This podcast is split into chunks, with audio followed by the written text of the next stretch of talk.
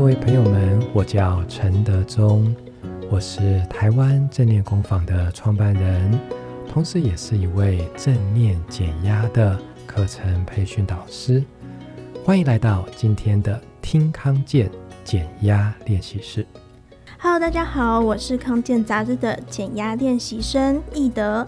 今天呢，我们要来谈的就是大家常常会有的焦虑啊、压力等等的问题，像是这种。焦虑、烦躁的个性，我相信很多现代人都会有这样的个性，常常会导致自己的心理状态不好，心理压力很大。那这样的个性会带来生活上哪些的困扰呢？德中老师可以帮我们分享一下吗？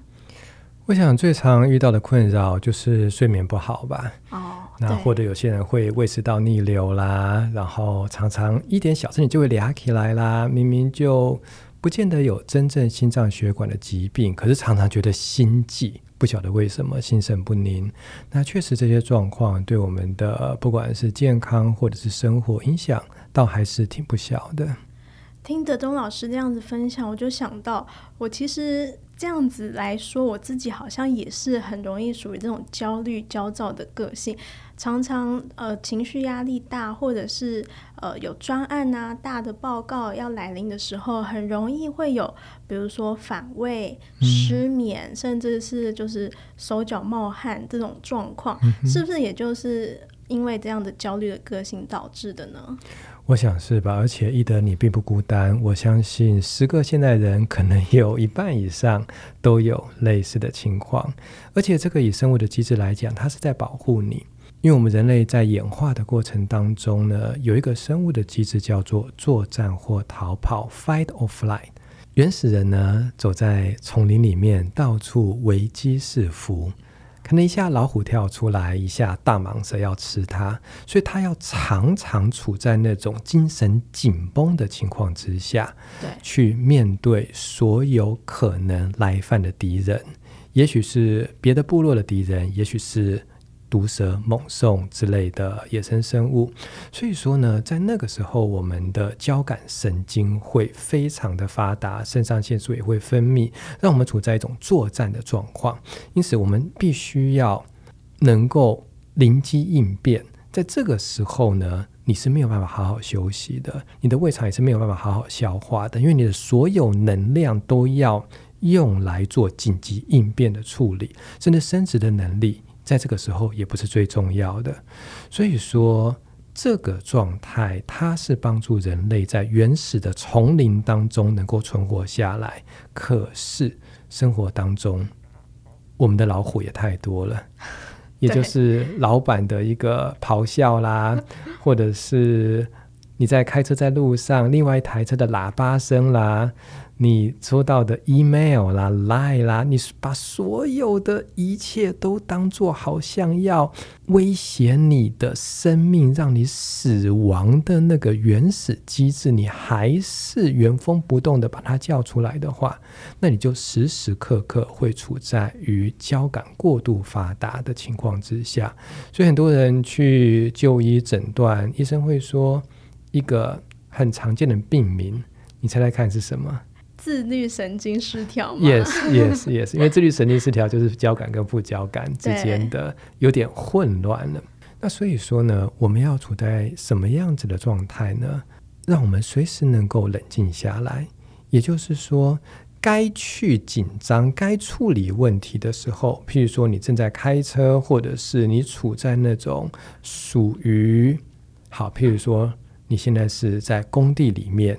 你走在钢索之上，或者是高度危险的动作，你必须要让自己处在战或逃的状况，那是应该的。对。可是平常没事的时候，你接到 email，你不需要这个样子啊；别人对你按喇叭，你不需要这个样子啊。因此呢，假设我们现代人能够透过一些刻意的调节，不再用原始的机制来应对工业化之后的生活，很多的状况它又会慢慢的好转的。其实现在的社会也没有像原始的社会这样子这么的充满危机。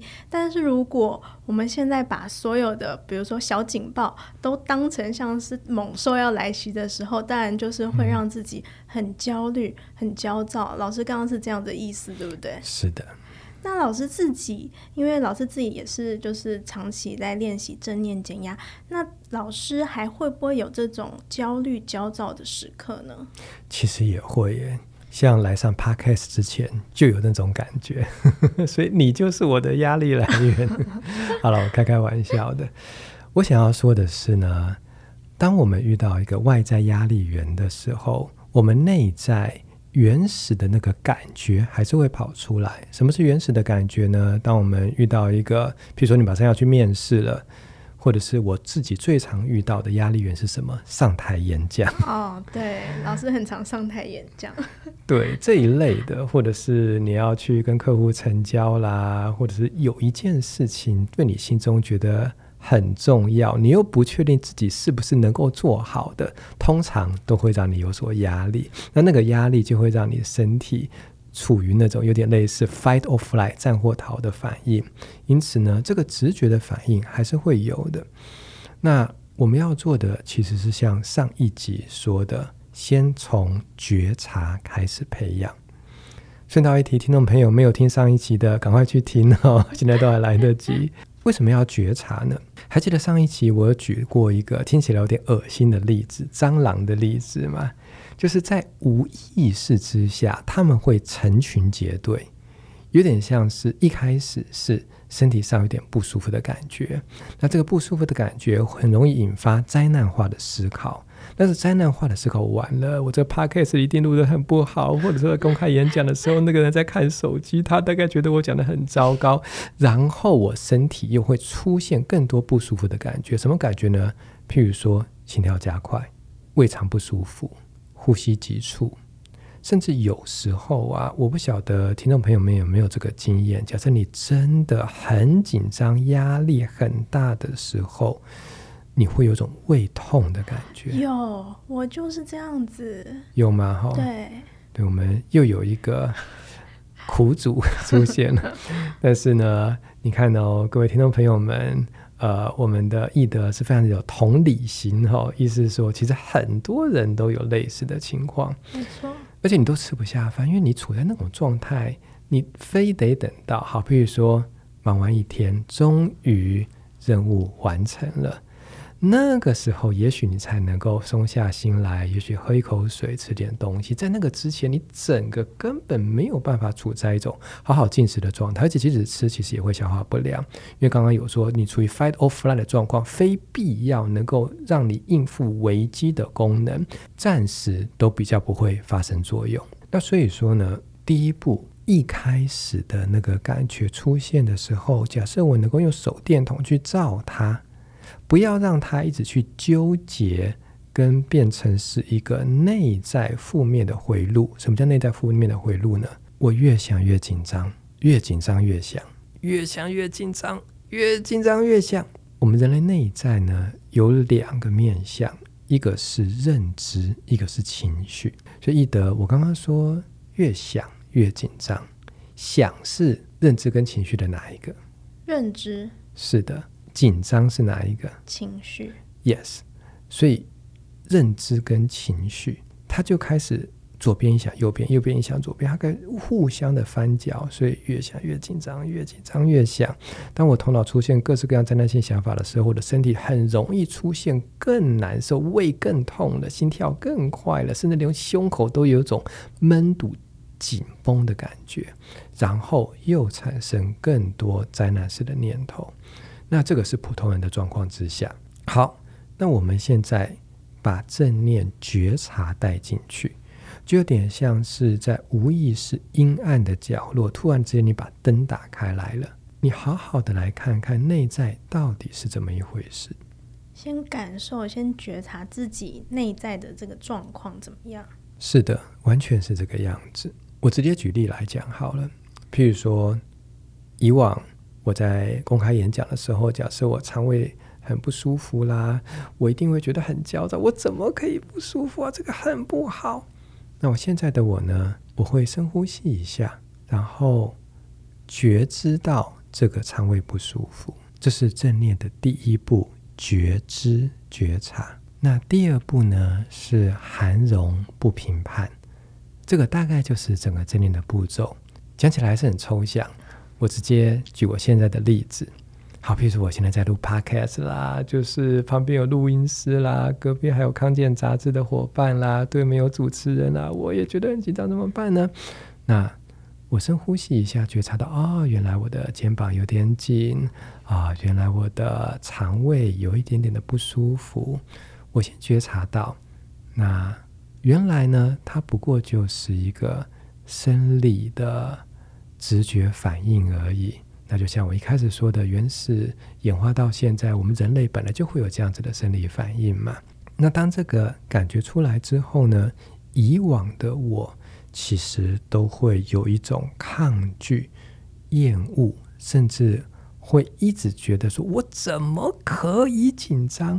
像很多人都会对忧郁症的朋友说：“你不要难过，你不要忧郁。”呃，普通的人就是假设，呃，有一些亲人啊不在，都会说：“啊，你就节哀顺变啦，你就别难过了。”可是情绪这个东西，它并不是你跟他下指令。你不要难过，哎，不难过了。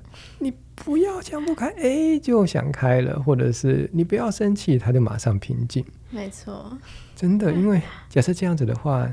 那我们学心理学的都失业了，因为你下个指令，情绪就完全解决。我们不是机器人，没有办法靠指令就可以控制情绪的。对，以后假设未来发明 AI 机器人，设定一个情绪马上归零的指令，好，但至少我们血肉之躯应该是不太可能的事情。对，所以说呢，当我去。讨厌这个紧张，我觉得我不应该心跳快，我不应该胃肠紧，我一直处在抗拒的情况之下，你觉得那个紧张就会消失，还是会更严重？更严重。对，有经验的人都知道，我越不要紧张，结果就越紧张。那假设 OK，我放松，保持的开放的觉知啊、哦，嗯，是的。这个肠胃的左边，它现在有点不太舒服啊啊，就是肠胃的左边有点闷啊，阿伯利西贝安诺了。So what？意思就是说啊，就是肠胃的左边不太舒服，不是我陈德中很糟糕，不是我陈德中很紧张，更不是我陈德中是一个失败的讲师，因为我刚刚有说，认知跟情绪会相互的翻搅。你仔细听哦，陈德忠是个失败的讲师，他已经不只是情绪，他跑到哪边去了？认知。是的，所以他就开始一直翻搅。那当我觉得陈德忠很失败，那那个感觉更不舒服了。有没有记得刚刚我们不是有说情绪认知、认知情绪，越想越焦虑，越焦虑越想。那这样子的话，我们的行为就会受影响了。因此，我深呼吸一口。保持着开放的觉知啊，肠胃的左边它有点不舒服。那我们保持着开放、接纳跟允许，也不过就是肠胃左边不舒服嘛，它也不会怎么样啊。好，有时候我会摸摸它，乖乖的，我你就在这边吧，我 OK，我愿意跟你和平共处。那我接下来呢，还是把听众照顾好，把我的 podcast 录好。那我就让你在这边喽。其实我的经验是，当我没有想要把这种不舒服的感觉消灭的时候，你猜猜看，这个不舒服的感觉，它慢慢的、自然而然，它是会比较更不舒服，还是就逐渐消散了？我猜它会逐渐消散，是吗？是的。因为所有的万事万物都是符合一个法则，叫做变化性。你只要不要加给它燃料，这个感觉它升起之后终究会消失。什么是燃料呢？我刚刚说，我越想越焦虑，你一直去编造灾难性的想法，这个是燃料。第二个燃料是什么呢？你对这个不舒服感觉的厌恶、厌。恶那种你很抗拒、很想把它赶跑的那样子内在的反应，也是一个燃料。那其实你不加燃料，感觉也不过就是感觉啊啊，就是胃肠左边不太舒服啊，就这样子而已啊，那就不舒服嘛，也不会怎么样啊，我就带着这个不舒服继续做我的事情就好了。诶，反而慢慢的，它就会符合升起。又消失的自然法则了。那老师有没有一种，就是有没有什么练习，是当我们感到焦虑、焦躁、不安的时候，可以透过就是老师带给我们练习，让我们就是回到自己的身上，然后不要让这些情绪啊、认知搅在一起，然后扩散下去。有的，在正念的练习很多都是针对焦虑的练习，像呼吸或者身体扫描，其实都是的。当然，我还是要先跟大家有一个预告，并不是说我平常都不练习，然后我一焦虑，我赶快做一个练习，然后突然之间焦虑都没了。天底下没有这么样子的一个万灵丹哦。要长期的、慢慢的、循序渐进练习，让自己呃有点像是心理的韧性、心理的肌力可以练起来。就像练肌肉一样，要长期稳定的练习，才可以养大这个肌肉的感觉，是吗？对对对，我不会去健身房的一天，我就变成是那个健美选手，那是不可能的事情。可是假设我们平常就有在练习，那你内心的肌肉，就像伊德说的，它足够强壮的话，那一旦你遇到这样子，比如说上台演讲啊这些的情况，你自然而然的。内在的调节就会比较好。那我待会呢，带着练习，它一方面是平常就可以练习的，二方面也是说，假设你遇到一些比较让你压力大的状况，你也可以做做这些练习。好，听众朋友一样，呃，假设你现在在开车啦、走路啦，或者是有一些安全疑虑的话，那你就等到回家之后再来做这个练习就好。那假设你现在是没有安全顾虑的话，一样跟着我深呼吸一口，一边吸气一边把肩膀往耳朵靠近，拼命的往上，拼命的往上。好，突然之间吐气放下来，啊，感觉这个高度，体验这个位置，同时呢。假设你是坐着的话，也可以感觉一下你的臀部与椅垫的碰触面。眼睛轻轻的闭起来，接着感觉一下你的双手现在正放在哪里？它是紧握在一起的呢？握着拳头的呢？掌心朝下的还是掌心朝上的呢？感觉一下，你正以这样的姿势坐在这里。假设你现在是在一个比较怯懦、烦躁、有压力的情况，你可以试试看，把掌心朝上。你来感觉一下，让自己的上半身是抬头挺胸的，掌心朝上。感觉一下此时此刻你整个身体的状态，接着舌头顶着上颚，轻轻的碰到嘴巴的上方就好，然后细长的深呼吸一口，亲爱的朋友，你有感觉到现在的这个风吗？再细长的做一口呼吸。嗯，亲爱的朋友，你现在的这口呼吸又是新的了，跟十分钟前的那口呼吸已经不是同一口了，真的。来，舌顶上颚，再好好的呼吸几口。感觉气息在鼻孔的进跟出。其实过去的已经永远过去了，未来的也还没到来。你现在的这口呼吸是你最好的朋友，也是此刻最重要的事。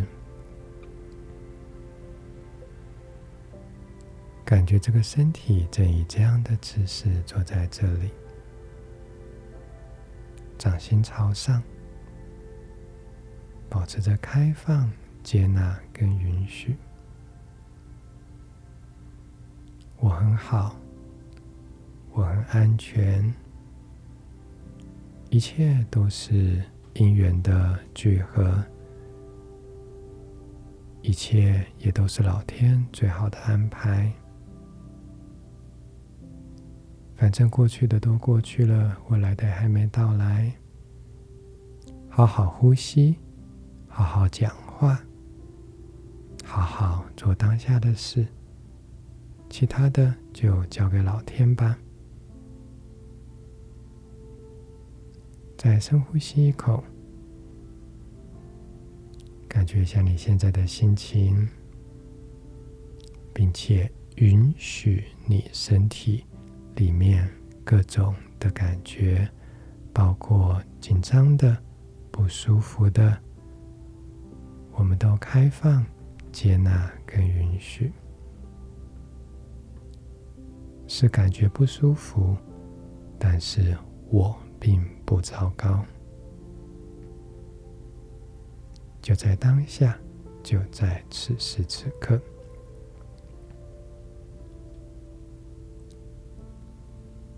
接着，诸位朋友可以用自己的速度，再做三次自然的呼吸。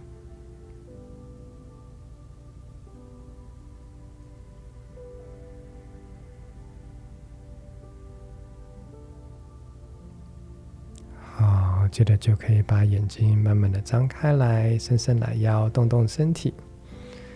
伊德，你还好吗？感觉全身都放松下来了。嗯，OK，好。希望各位听众朋友呢也有同样的感觉。那陈德东老师带领的这个练习，不管是平常的时候，或者是你感觉到焦虑不安的时候，其实都可以听着陈德东老师的引导，慢慢的。让自己可以放松下来。那今天的减压练习室就到这边，我们下周再见。